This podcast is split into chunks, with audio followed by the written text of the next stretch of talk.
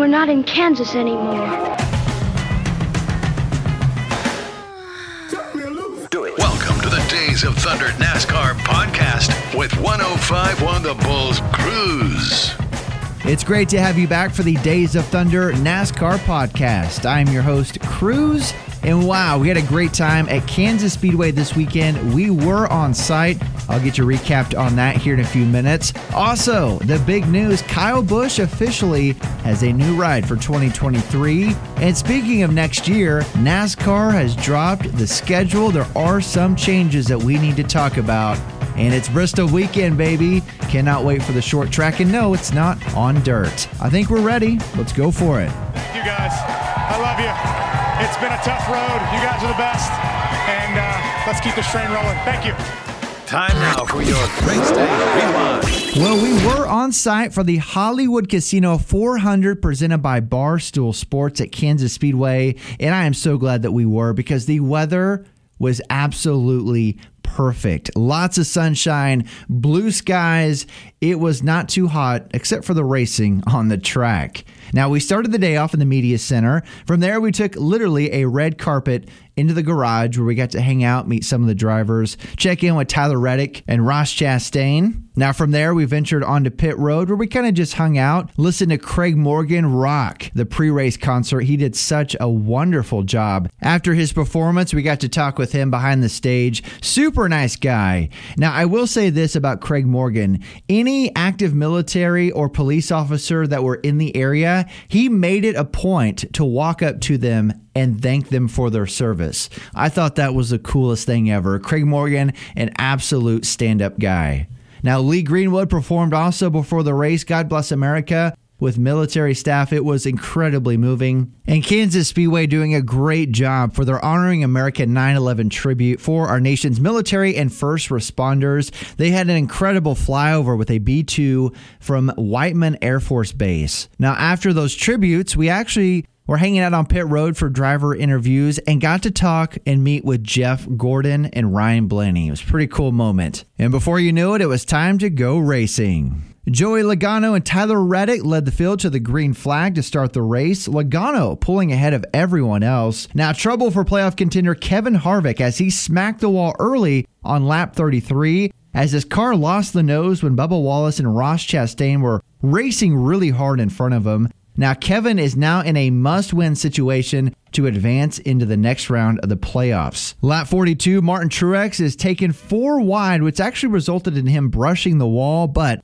he was able to continue. Lap 66, not the same for Tyler Reddick. He lost a right rear and he smacked the wall. His number eight Chevy would be done for the day after that contact. Another playoff driver having trouble in a bad day at Kansas. Stage one was won by Christopher Bell. You know, he's actually been winning a lot of stages this season. Fast forward to lap 90, where Ty Gibbs ended up in the wall after a flat tire, throwing the caution back out. Now, on lap 110, Ricky Stenhouse Jr. smacked the wall. He had another flat tire also. A lot of tire issues at Kansas this weekend. During that round of pit stops, Kyle Busch handed an equipment interference penalty. As soon as they went back to green flag racing on lap 115, there was a multi car wreck, including Corey LaJoie, Eric Almirola, and Harrison Burton. LaJoie and Burton getting the worst of that crash. On a lap 138, Kyle Busch has trouble sliding through the grass, throwing the caution back out. Kyle was able to continue. Stage two was won by Alex Bowman, who would be a contender for the win all day long.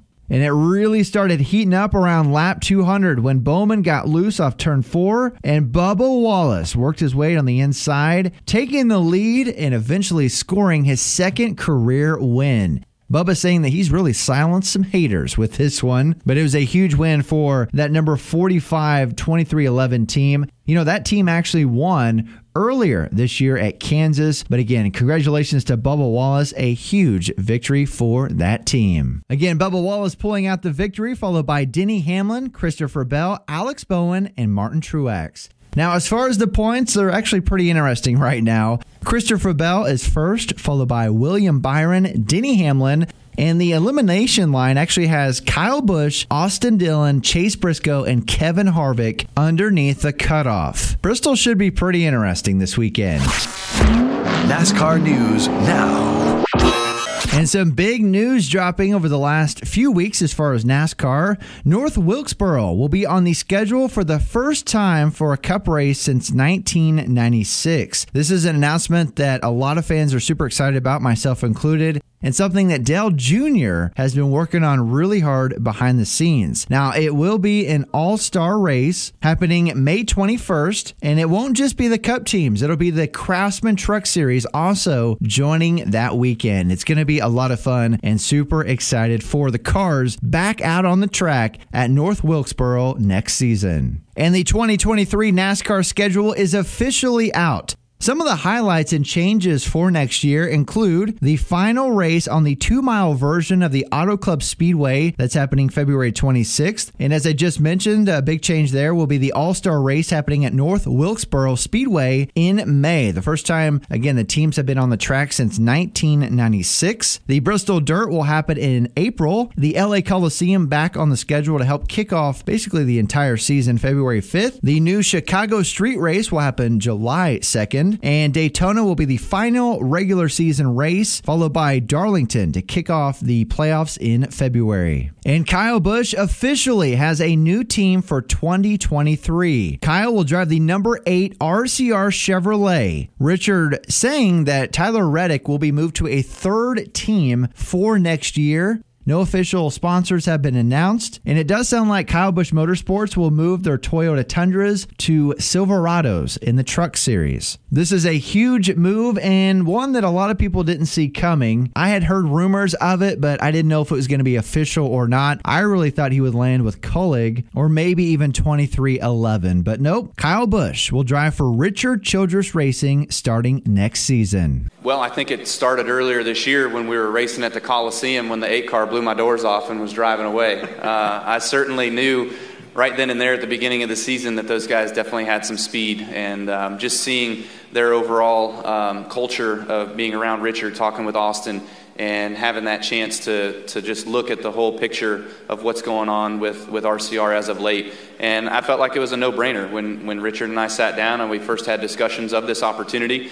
Um, it was easy, you know, it was um, a, a clear cut choice, as I mentioned before, to, that this was a place that you could go win races win, and win championships right out of the gate. This is your NASCAR Days of Thunder podcast. The racing this weekend will be at Bristol, baby. Super excited because we will be on site for the race. I've never been to Bristol, it is a bucket list track for me. And I am super excited to be there. We're kind of going to be guests with Junior Motorsports for the Xfinity race on Friday night. We'll be at the Cup race on Saturday. And then Sunday, we have a ride along at Bristol with Dale Jr. Still trying to figure out how this is real life, but it's going to be a great time. Super excited for the racing at Bristol. Saturday night, the race will green flag at 7:30. The race will be shown on USA for the Bass Pro Shops Night Race. That's the official title for it. I feel like the top performers for the race Denny Hamlin, Martin Truex, and Kevin Harvick. My dark horse is going to be David Gilliland. If you ain't first, you're last. What the hell are you talking about? Well, you told me that day at school for career day. You said if you ain't first, you're last. I was high when I said that. But that doesn't make any sense at all. First, you're last. You, you can be second, you can be third, fourth. Hell, you can even be fifth. A big shout out to Kansas Speedway for having us as guests this last Sunday at the track. It was a wonderful time. Be sure to get your tickets for the spring and fall race at Kansas Speedway. It's going to be a lot of fun, and uh, really looking forward to being back up there. And if you've never been, I want to encourage you to do so. Get your tickets today at kansasspeedway.com. And don't miss the Bass Pro Shops night race happening this weekend at Bristol. Again, we will be there. We're going to try to behave, but no promises. Thanks for joining me for another episode of the Days of Thunder NASCAR podcast. I'm your host, Crews, and uh, I will talk to you soon.